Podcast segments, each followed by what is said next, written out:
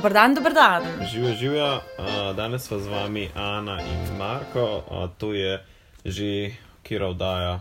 Uh, to hitro letijo, da težko zapomnim. Mislim, mm -hmm. da je že kar ena sedma ali osma. Uh, to je podcast, ki se imenuje Forum 23. Uh, dobrodošli se vsi, so mišljeniki in pa tisti, ki ne mislite enako. Vendar da, ste odprti. Odprte glave, gotovo. Uh, da se odpre neka nova diskusija uh, in pa da se ozavesti o zelo pomembnih temah. Danes je zanimivo na vrsti prav ena tistih. Um, danes bomo govorili o Janu Plesanjaku in njegovi resnični življenjski zgodbi. Um, nekako bomo pogledali, kdo je Jan Plesanjak in kako je biti njegova zvezda Boževalka. Tako. Tako. Um, Kozmopolitan nam je razkril Taro, ki nam je predstavila, kakšen je bil prvi zmenek z Janom Prestanjakom. Um, bila sta včasih vroč parček na naši zvezdniški sceni in sta bila skoraj skupaj več kot eno leto.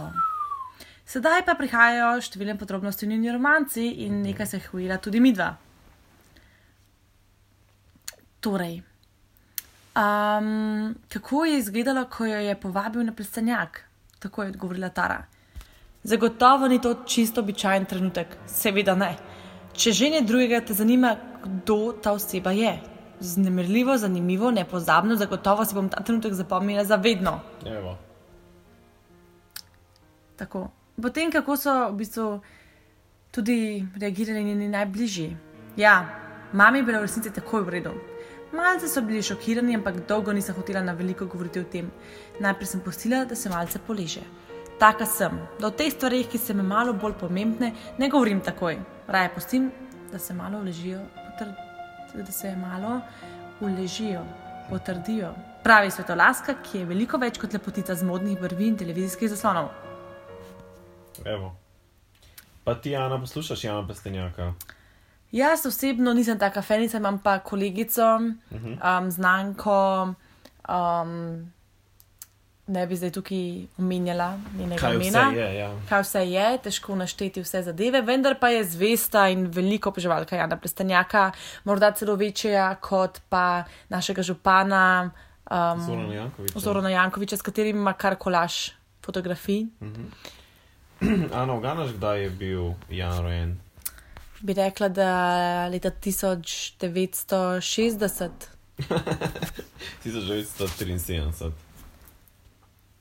Ja, tako. Ne bi uganila, ne bi pričakovala. Se pravi, Jan je nek tak lovec, skriti lovec, o katerem ne vemo kaj dosti. Ne, ne zavedamo se preveč o njem. Uh -huh. Vemo samo, da je mati zelo znana slikarka. Tako Dora, ne? Tako. Um, Pele se z Mercedesom. tako. Forum 23 se s tem zaključuje. Ljubčki. Mua, mua. Ciao.